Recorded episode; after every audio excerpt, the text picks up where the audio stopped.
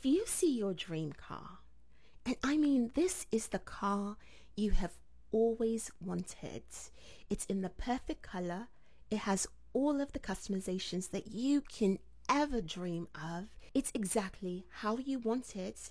You have the cash to buy it, and it's at the perfect price. And then a salesperson offers you a broken down, wrecked piece of junk car that doesn't work and looks awful.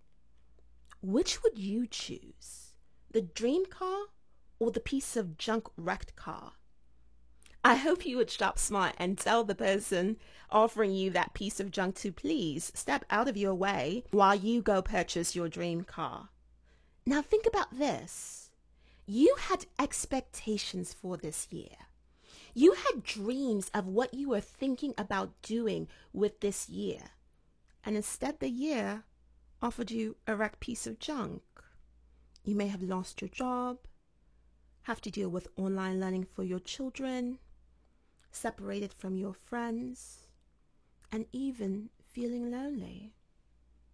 Do you lose sight of your dreams and lower your expectations just because the year thus far has offered you junk?